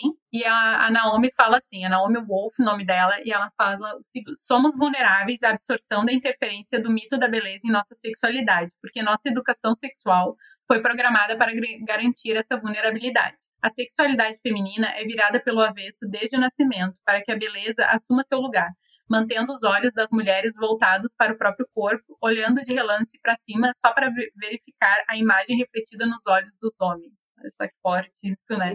Porque é exatamente isso. Nasceu uma menina, ela já é a princesinha, ela é linda, né? A- os, o que a gente dá de Elogio. elogio é sempre relacionado à beleza, né? Então, ai, ela é bonita, ou, ah, é- ou ela é gordinha, ou ela é princesinha da mãe, da avó, sei lá o quê, né? Fofinha. Então, é, aí a gente põe um vestido e a gente já começa a maquiar já desde no- de novinha, né? Já pinta as unhas, já passa batom. Então. E fica sempre- falando das características, né? Ai, que cabelo linda, que olho linda, Aham. que boquinha e tal. E Exato. vai só falando do físico. Uhum. Né? Vai brincar de marido e mulher, vai Uhum. casar, daí o brinquedo é um bebê. Ela ser É, mãe desde É o cedo. fogãozinho. É o fogão, vai cozinhar, a As vassourinha. panelinhas, vassourinha. vassourinha. né? É. Enquanto o homem é tipo, nossa, como tu é rápido, como tu é inteligente, como tu é forte. Dá um Como tu caminhão pra cresceu. ele, uma reta escavadeira. É, então são outros. é, isso Dá uma é- funda é pra ele muito matar forte, um né? bicho. É, exatamente. os, os elogios que tu dá pra criança, porque ela vai internalizando, assim. Uhum. Do que, que, pra que, que ela serve, né? Então, pro homem, tipo, ah, tu é forte, começa por aí. Todo homem tem que ser Uhum. forte e rápido e muito inteligente, sei lá, né? Uhum. E pra menina, ela tem que ser bonita. Exato. Né? Exatamente. E o homem não pode chorar. E, É. na verdade, quando a gente pensa nisso tudo, assim, na verdade, todo esse machismo, esse patriarcado, né? Ele, ele faz mal, se tu for pensar, justamente para as duas, para os dois gêneros, né? E para todo todos mundo. os outros é, gêneros, né? mundo. Pros gêneros também, pra não binários, pra quem não se exato. Então, identifica vários necessariamente com essa divisão de feminino e masculino, né? Porque é uma divisão em cima de estereótipo também, né? Então. Mas então, nessa parte da sexualidade, eu pretendo continuar estudando isso, né? Vou candidatar a um mestrado daqui a um, daqui a um tempo. justamente porque eu quero continuar estudando isso, assim, eu quero poder entender mais, porque a gente não tem material falando sobre, porque eu não consegui material também muito falando uh, durante as entrevistas, né? Então eu quero muito continuar estudando esse assunto. Eu gostei muito. Uh, e eu acho que tem muita coisa que a gente precisa falar ainda sobre, a gente precisa estudar sobre. Uh, a gente está caminhando, assim, nesse assunto da gordofobia, né? Ainda é muito lento. Ah, é um baita assunto, né? Pra, pra fazer é. muita coisa. Tomara que dê certo, que tu continue, porque uhum. precisa, a, a, ciência precisa. Né? Exato. Né? Mas foi muito bom, assim. Eu, uh, foi, foi uma experiência muito. Tanto a residência como um todo, assim, que eu aprendi muito. E, e poder fazer, começar a iniciar esse estudo, assim, fez eu mudar muito a minha visão também dos atendimentos. E aí que eu sempre trago nas consultas, né, a questão do, do Sim, prazer é. sexual, né, durante as consultas, porque tem muito, muita relação, né? Como esse corpo, que muitas vezes ele é odiado, como ele consegue receber prazer, né? E como também consegue se dar prazer, né? Então eu trago a questão da masturbação. Se abrir para o prazer também, né? Se Porque abrir para o prazer. Tem que se abrir para aquilo, para depois começar a vivenciar, né? Porque às vezes esse, eles não consideram que esse corpo tenha direito de sentir prazer, né? Sim. Esse uhum. corpo que eles acham feio, que eles não conseguem muitas vezes olhar no espelho. Como é isso, né? Como é tu dar prazer para esse corpo? Então eu trago muito isso na consulta para a gente começar a desmistificar, justamente para bom, primeiro tu, tu, tem que te aceitar, né? Assim, tu tem que começar entendendo que esse é o teu corpo. Ok, se tu quer perder peso, a gente vai conversar sobre isso, mas é muito importante a gente aproveitar o corpo que a gente tem agora, sabe? Um, então, como a gente aproveita esse corpo, levando ele à praia, não ficando com vergonha, né? O que é muito difícil, a gente sabe, a sociedade é extremamente julgadora, ruim, né? julgadora. É. Opressora. Isso, mas a gente tem que. Eu falo muito sobre isso nas consultas, que a gente precisa levar, passar por cima disso, sabe? E que eu tô ali também para apoiá-las nisso e que esse corpo então ele merece prazer, ele merece ir à praia, ele merece passear e ele merece receber prazer também. O que elas trazem muito é que hum, diversas vezes quando vai ter relação com o marido é sempre com a luz apagada, justamente para não ver, tipo, né, poder esconder o máximo desse corpo, né? Uhum. Ainda assim, é para muitas é difícil, né, conseguir ter uma pessoa tocando nesse corpo. Justamente por isso, então, eu trago muito essa questão da, da sexualidade para algumas pessoas, porque tem algumas que não conseguem se abrir, né, ficam envergonhadas e tudo bem. É, eu ia te pra... perguntar assim, tu, tu, chega a falar com todas as tuas pacientes é, que, que hoje tu atende, ou tu só quando tu tem, tu vê que tem uma brecha ali para entrar no assunto, como é que é essa vivência? Assim? Eu falo com homens e mulheres que eu atendo sobre isso. As mulheres conseguem falar um pouco mais. Os homens ficam bem tímidos. Ainda mais que relação... uma mulher, né, perguntando. Também Exato, deve ter uma questão aí. Com certeza.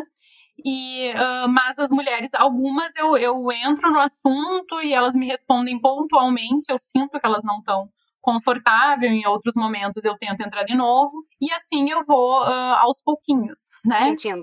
Sentindo e tentando entender, né, como é que funciona isso. Mas eu vejo que essa, essa é a questão principal, assim, esse corpo que hoje ele é odiado, como é que eu vou dar prazer para esse corpo, né? Uhum. Então, eu trago principalmente a questão da masturbação, né? Porque aí é tu mesmo te dando prazer. Como Começa é por aí, né? Começa por aí. É. Começa por aí. E tu já teve alguma coisa que te surpreendeu pro positivo? Positivo, assim, de tu foi conversar com essa pessoa e ela não tinha essa questão, isso não era um problema para ela? Ah, sim, acontece muito também, sabe? Que bom. Tem, sim, é ótimo também, sabe? É. Principalmente com casais onde uh, o marido acha a mulher maravilhosa, sabe? Que isso também fala é, isso. É, e fala isso, sabe? Deixa sempre isso, uh, sempre tá sempre reforçando isso. Isso é ótimo, né? Então a mulher ela se sente bem, ela quer perder peso muito mais pela sociedade mesmo, uh, né? Por, por poder circular melhor nessa, nessa sociedade, mas que uh, ela consegue ter relação, ela fica pelada dentro de casa, isso não é um problema. Não, na verdade são muitas, né? Mas é. não são tantas assim. E realmente, eu tenho um paciente LGBT atualmente também, e essas são, Pablo, como a gente havia dito, essas são as que mais se sentem à vontade com esse corpo na frente de seus parceiros e parceiras. Uhum. Pois é, que louco, né? Porque a gente transitou de um assunto para o outro, mas o que é importante ainda tá entre eles, né? Que no fim das contas essa relação do prazer feminino, ela tem um aspecto muito voltado para nossa sociedade, né? Porque a, menina ela não é estimulada a se conhecer quando é pequeno, o menino Uhum. já é, né? Ai, não sei o que, gurizinho, olha a lá. privacidade. né? Uhum. É, a, a guria é feio quando ela se toca, ou ela tira a mão daí, guria, isso é feio. Então, todo esse aspecto, assim, que... Fecha a perna, né? É, porque Isso. tá inibindo o, o autoconhecimento da criança, que no futuro vai propiciar essa vergonha, né, que as Uhum. pessoas têm do corpo, da genitália, do sexo. De certa forma, é uma... Que nem a Gabi falou, é perfeito isso que tu fala, Gabi, porque é, é prazer. É uma outra Uhum. forma de prazer. As pessoas comem porque elas sentem prazer. É uma grande forma de prazer. Exatamente, se não Exato. fosse a fome o prazer do alimento, a gente não comeria, a gente era extinto, Exatamente. né? Então faz muito sentido isso, que tu Isso. trata, assim, de alguma forma ou de outra. É uma é uma abordagem diferenciada no sentido de que dentro do contexto da nutrição às vezes a gente não tem espaço, não tem tempo, porque são várias coisas de se tratar, né? Mas Uhum. dentro de um contexto faz bastante sentido, assim. E Uhum. quantas vezes a gente vê estudos que saem, né, assim, na mídia, que verificaram justamente a insatisfação, né, sexual, essa, essa, essa, esse não prazer em ah, casais heterossexuais, mas nas mulheres, né, especificamente em mulheres Sim. em relacionamentos heterossexuais. São muitos estudos que mostram isso, né, por diversos fatores também, Que mulheres que não conseguem chegar ao, ao orgasmo, né? que nunca Uhum. chegaram, né, Uhum, exato. nem sozinhas, inclusive, então tem muitas Uhum. coisas aí envolvidas, não são, não é só a ver com o outro, então, Uhum. mas que com certeza essa questão da, da, da- de pessoas gordas e essa relação, né, assim, e, e tu falou que tem poucos estudos que falam sobre isso, assim, tu chegou a dar uma olhada, assim, no que que tinha, é, nessa questão específica de prazer, ou tu não olhou? Ah, de prazer, eu olhei pouco também, porque o que eu tava procurando não era nem justamente ah, o prazer em si, né? Mas era a relação, né? sim, a relação sim. afetiva e sexual, né? Então, a questão do prazer eu procurei, eu, eu estudei um pouco sobre, até porque aparece muito, justamente como tu falou, eu não vou me lembrar a porcentagem, mas era uma porcentagem bem alta de mulheres que nunca chegaram ao orgasmo. Isso é muito triste, né, também. Uhum. Seria o mesmo que ter uma pessoa, olha, eu não tem nenhuma comida que eu goste. É, né? Exato. Porque é uma questão fundamental do, do, do animal, Uhum. do mamífero, do ser humano. Uhum, exatamente. E é muito incrível tu trazer isso em consulta, assim. Eu acho que a gente deveria, nós nutris que estamos aqui ouvindo, enfim, é, pensar nisso também, assim. Se, se se sentir à vontade, né, e preparado para abordar isso, começar a abordar nas consultas, porque nós estamos conversando com pessoas que Uhum. estão no- normalmente, né, assim, ali para falar sobre o seu corpo, de diversas formas, mas para falar do seu corpo, e que pode ser um momento muito bom para abordar isso com a pessoa, né? E ela também, ah, ela não se abriu comigo, mas ela pode começar a pensar sobre aquilo. Então é só um, Uhum. um pequeno gatilho, digamos assim, para pensar sobre Exato. o assunto, né? E começar a procurar e se informar e levar em terapia, enfim. Exato. Porque isso também tem que ser levado para a questão da psicologia, não é a nutrição que vai resolver, né? Exato, é. Mas que pode ser o. Como é que chama o. Do caminho, o, o, o não é gatilho que eu quero dizer, o. o É o insight. start. O start, é, insight. start, insight, palavras em português, a partida, para ela começar É. a pensar sobre o assunto, assim. Uhum.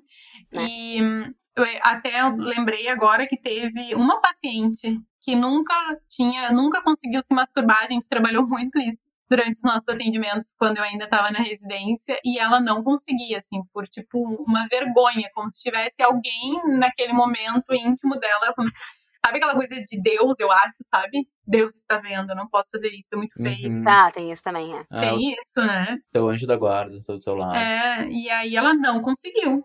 Nunca, ela tipo, achava legal, a gente falava muito sobre isso e ela não conseguia. Então, realmente tem isso, né? De. É, é isso, como é que eu vou dar? E era uma, era uma paciente que ela tinha muita questão com o corpo, ela não era nem obesa, ela era sobrepeso, assim, né? Segundo esse IMC, que eu também já falei isso no, no outro podcast, que é esse IMC que hoje a gente já sabe que ele não é o melhor parâmetro, né? Pra, Sim. enfim, É, pra já ver isso, trouxemos mas, ele-. Essa discussão, Isso, e tem também é. no episódio da gordofobia, porque vamos revisar essa questão aí, né, Nutris? Exato. Mas, enfim, dentro desse parâmetro aí do IMC, ela era um sobrepeso, ela tinha uma questão muito importante com o corpo. O marido era gordo, e que para ela não era problema nenhum. E ela, com esse corpo, ela tinha uma, assim, uma coisa, assim, muito difícil.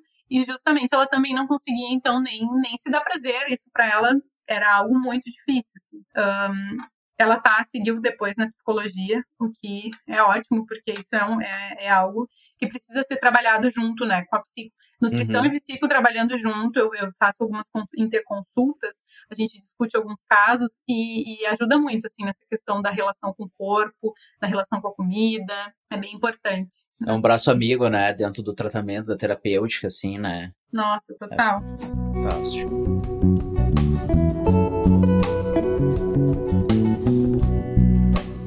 Vamos para o momento, então, indicação do nosso Papo Feito, que é o nosso momento casca de nós, que depois a gente coloca lá todos os links, todas as coisas, no Instagram, no site. Então agora a gente vai indicar tudo que a gente quer.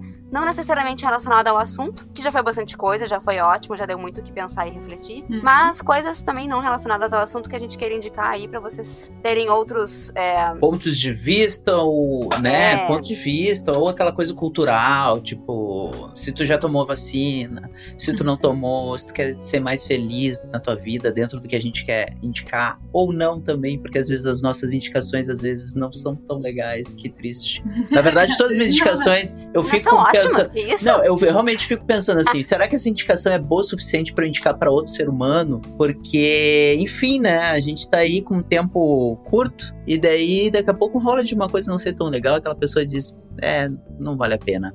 Mas tudo bem, tudo pode bem. Pode acontecer. Pensando nisso, posso fazer minha indicação? Pode. Vai, pode. Né, já que eu dissertei sobre possibilidade de indicação não ser boa ou não, essa indicação, ela tem bastante a. Ela dialoga bastante com o que a gente conversou no aspecto masculino, tá? Há muitos, muitos, muitos tempos atrás, nos primórdios dos podcasts, quando eu comecei a descobrir alguns, eu descobri um podcast muito interessante que se chama Memo. Memo se soletra M-E-M-O-H, porque significa homem ao contrário.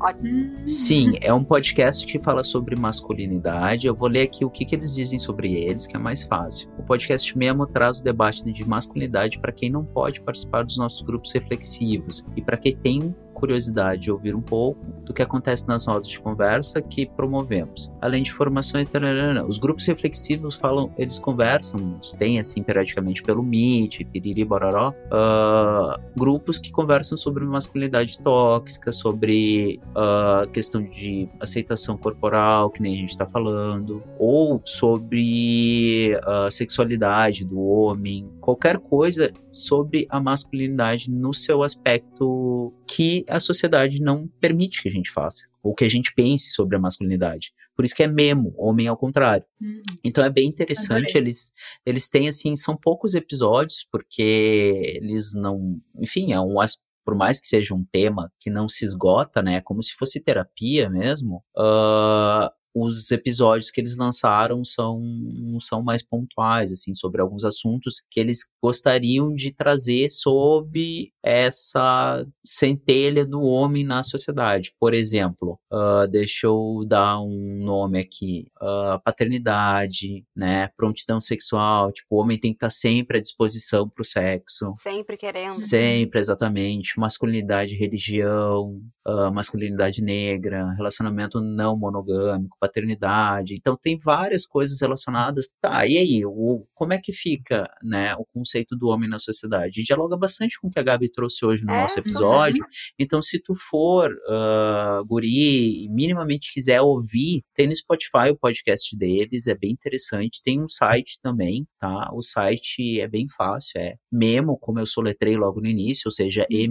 memoh.com.br, memo.com.br, e ali tem tudo descrito direitinho, deve ter outros programas também. Vale bastante, assim, porque é, é introspectivo, uh, as pessoas que estão participando do podcast, elas choram. Tem um podcast, tem um episódio que é lindíssimo, que é sobre paternidade, onde eles se abrem bastante, sobre eles falam o que, que eles esperavam dos pais e o que, que eles que alguns são pais, né? O que que eles fazem enquanto pais. Então é bem, bem bacana, assim, ele é bem emocionante. E é isso, então. Porque assim, ó, eu não tenho muito mais do que indicar, eu acabei pensando na minha indicação nesse momento que nós estamos conversando, porque eu estou assim, ó, descaralhado da cabeça de tanto trabalho. Então, é. meus queridos ouvintes, minhas queridas gurias do podcast, é o que eu tenho para hoje. É isso, tomem água. Acabou. É isso, se hidratem, se hidratem. se hidratem, é isso. Bom, eu trouxe alguns que eu usei muito nos meus estudos. Eu trouxe uns que eu achei que são os mais bonitos e uh, um pouco mais fácil de ler. Tem alguns que são bem difíceis, né? O Mito da Beleza é um que é bem difícil de ler. Ele é denso, assim. Ele é importante. Se quiserem ler, leiam, mas ele é difícil. Mas o que eu trouxe, uh, tem um que é muito bonito, que é Stop Gordofobia e, La, e Las Panças Submersas, que ele é em espanhol. Uh, eu encontrei ele na internet, tem um, um PDF dele. Ele tem muita poesia, ele é lindo esse livro. É um livro desculpa, não falei que era um livro, é um livro. E eu não sou muito boa em espanhol, mas é Stop Gordofobia e La, Las Panças Submersas de Magdalena Pinheiro. Um, é, então encontra na internet, se botar esse, esse nomezinho. Uh, tem o da Alexandra Gurgel, que ela é uma youtuber, uma influencer, né, da um, anti-gordofobia. E o livro dela, que é o Pare de Se Odiar, que também é muito bom, ele é facinho de ler, é gostoso de ler. E é isso. E o Mito da Beleza, que já é um pouquinho mais denso, mas é isso, são esses. Eu vi ali que eles têm todos ali no. Se procurar no Google, tem na Amazon, tem no Sebos também. Eu procurei ele rapidinho, no estante virtual. Então. O da Alexandra? É algum deles. Acho que esse Stop Gordofobia eu encontrei num sebo. Uhum. Então, se vocês quiserem comprar de sebos, incentivo aí para poder valorizar, né? Pequenas livrarias Uhum. que estão minguando, ainda mais neste momento. É. Ah, e se for realmente uma pessoa que não tem dinheiro, quiser consumir cultura, como indicação da nossa querida Gabi, a internet veio para isso, né? Aí ajuda, A exatamente. internet veio para isso. Essa frase ela se completa sem precisar de nada. Deixa em off. É, o Mito da Beleza eu tenho, né? A tag fez, a minha mãe tem a tag assinada, não sei se tu conhece a tag, mas. Aham, o máximo, por sinal. Então, eu tenho aqui em casa, só ler. Então, ah, tem isso. mais um. Lembrei de mais um também. Vai. Que eu até peguei, tô com ele aqui na mão, que é o Lugar de Fala, da Djamila Ribeiro, que a gente falou um pouquinho sobre o lugar de fala, né? Então tem esse, é um livrinho curto, assim, e que fala bastante sobre essa questão. Então também quero indicar ele. E a Djamila é ótima, né? Então, Uhum. Ah, já tá indicada a né? autora como um todo. É, exato. Bom, E é isso. isso, Gabi. Isso, aham. Minhas indicações são é, comidas. Olha só. É, foram coisas que eu testei na pandemia e que deu muito certo e que eu indico as pessoas fazerem porque fica muito bom. Então, eu me, a gente viciou aqui em casa em fazer alho assado. Pra quem não fez ainda, é uma mudança de vida comer alho assado. Porque quando tu faz o, o alho assado por um tempo no forno com, com azeite de oliva, ele não fica tão forte. Aquele sabor de alho, né? Que deixa aquele Fica meio Aquele- adocicado até, né? Aquele hálito gostoso, Uhum. sabe, do alho? Não Uhum. deixa tão forte. É, e ele fica meio adocicado. E dá pra comer só ele, sabe? Eu comecei a comer ele meio puro, assim, na vida. E ele realmente não deixa aquele gosto tão forte na boca. É só escovar os Uhum. dentes que passa. Dá pra fazer Não uma é pastinha. Um alho cru, dá pra fazer uma pastinha, exato. Uhum. E a gente, a gente gosta muito agora de botar esses, é, esses pedacinhos de alho na, na massa, sabe? Massa com molho vermelho e uns Uhum. pedaços de alho solto, que assado fica muito diferente. Então eu vou passar a receita pra quem tá ouvindo, mas a gente vai botar lá no, no site também, no nosso site. É, mas assim, não é a minha receita, né? Eu peguei uma receita da internet e fiz. Só vou passar pra quem tá curioso. Que é basicamente tu pegar a cabeça inteira do alho, cortar uma tampinha em cima, o suficiente pra deixar as pontinhas do dente de alho aparente, sabe? Tu consegue ver assim, então tirou aquela casquinha de cima, aí coloca ele numa forma, numa panela que dê pra ir na, no forno, é, e rega todo esse, a, a, desse topo, né, do alho com azeite de oliva, fecha com um papel alumínio e bota no forno por 180 graus, mais ou menos por, por 25 minutos. Depois tira o papel alumínio com cuidado e deixa mais 15 minutos. Ele vai ficar molinho, fácil de tirar da- das casquinhas e tu pode guardar e vai durar um tempão na geladeira, dura muito. Inclusive, recomendo deixar na cabeça mesmo do alho, se tu não for usar no dia tudo, porque ele dura mais tempo ainda e tira quando for usar e fica muito bom.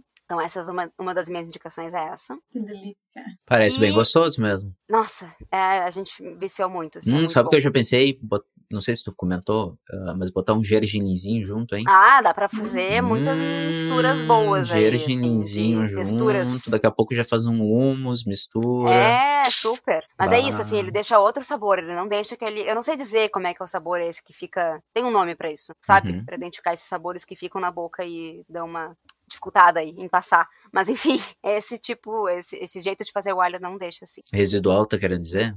É, residual, é, pode ser. Não era bem Uhum. isso, mas não é pungente. Pungente? Não sei. Tô falando besteira, se não sei se é pungente. É. Que as pessoas usam, não é pungente. Não sei, enfim. É, fica bom. E a outra coisa relacionada com receita é só pra quem, assim. Pra quem não tem churrasqueira em casa, mas tem a air fryer, porque muitas pessoas caíram nessa vida da air fryer e adoram um pão com alho, fazer pão com alho na air fryer funciona. Só isso mesmo. E a gente foi fazer churrasco aqui em casa, mas é, a gente resolveu fazer o pão com alho na air fryer, deu super certo, então aposte na air fryer pra fazer pão com alho, fica muito bom. E a última, a última indicação que não tem a ver com comida dessa vez é um filme que chama O Preço da Verdade, em português. Ele é pro- pro- protagonizado e, pelo que eu sei também, dirigido pelo Mark Ruffalo. Mark Ruffalo, pra quem não conhece, é o Hulk da Marvel, entre outras coisas. Mas já que a Marvel é tão, grande, é o Hulk da Marvel. E esse filme, ele é sobre um... O Mark Ruffalo, ele é um advogado é, que começa a... a- ele tá em defesa, primeiro, é, das grandes empresas que trabalham com químicos. E aí, depois que ele vê que essas grandes empresas estão fazendo é, grandes ações no meio ambiente, ele começa a repensar a carreira dele e coloca tudo em risco para defender essas famílias, essas pessoas, inclusive animais também, que estão sofrendo em relação a essas grandes empresas.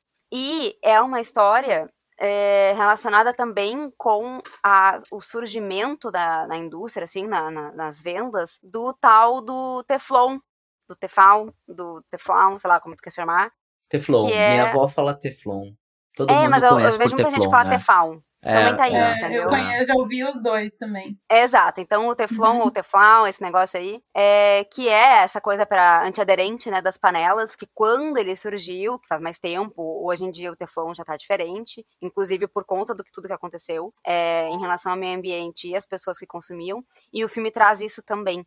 Então é legal, assim, porque tem a ver com essa questão de dessas tecnologias que surgem para facilitar a nossa vida e como elas podem interferir na nossa saúde. Né? Eu Então, assisti ele, Thay. Ele é muito Assistiu? bom. Eu assisti Muito na. Amazon Prime na época, não sei se ainda tá né, nessa plataforma. Deixa eu ver aqui para falar. Mas ele é bacana porque ele mostra o impacto ambiental e impacto na saúde, porque é, o filme, ele, ele se- me corrige se eu tô errado, mas ele se passa, assim, um grande período de tempo, né? Sim, sim. Anos. Não é fictício, ele é fato real, é baseado Isso em fatos é, reais. é, é, e né? é o tipo de filme ah, tal qual o Blind Spot, ah, que é um político tenso, Sim. né? Uma coisa assim, é, não tem nada de ação, não é completamente drama, assim, mas é um. um Deixa lá, ligado, uma, né? uma- é um- uma trama política interessante, interessante. Super, super. É, E o bacana. Ruffalo é maravilhoso. Também Ele é um ótimo Qual ator. plataforma que tá? Tem na Prime, eu, eu olhei aqui Tá. agora, tem na Prime da Amazon. É, pelo que eu vi, é só essa mesmo. Tá. Mas é isso, essas são as minhas indicações. Então, isso? É, É isso? Mais um papo feito, então, terminado. O segundo com a Gabi, ela voltou e pode estar voltando cada vez mais. Ai, Então, adoro. Gabi, se esse mestrado rolar, a gente vai ter muita coisa pra conversar. Exato. Tá sempre convidada. O Nossa Nutrição também é, é teu parceiro, é nós. Então, gente, Gabi, muito obrigada por participar. Eu quero É. agradecer por essa recepção, por poder falar sobre esse assunto que é tão importante, que eu adoro. Muito obrigada pelo convite. É sempre um prazer estar com vocês, mesmo que virtualmente. Ai, que Sim. maravilha. E muito obrigada pra quem ficou até aqui no final desse episódio. A gente sempre lembra que o Nós da É um projeto independente, que eu e o Pablo a gente toca do jeito que a gente consegue. Então, se tu quer que o Nós da Nutrição continue, é, segue a gente no Spotify, dá cinco estrelas no iTunes se tu curte. Segue a gente nas redes sociais, que é, que é Nós da Nutrição em todas. Tem no Instagram, tem no Face, tem no Twitter. É, onde tu quiser pra seguir, pra ficar de olho nos novos episódios que vão surgindo. E hum, mais Conversa com a gente lá nas redes sociais, comenta no- nas publicações. A gente já está planejando alguns episódios por conta de indicações de ouvintes. Então, pessoas que indicaram nutricionistas e pessoas que a gente vai entrevistar, muitíssimo obrigado. Ah, é bem bacana porque como a gente, como bem a Thay disse, a gente faz nas nossas horas vagas, assim, nem sempre a gente tem o tino e o tempo para conseguir ir atrás das pessoas. Então, se vocês dão esse apoio, o projeto ele vai muito mais além do que a gente cogita, imagina. Exatamente. E é isso, muito obrigada e até o próximo episódio. Tchau, tchau. Tchau. Yay!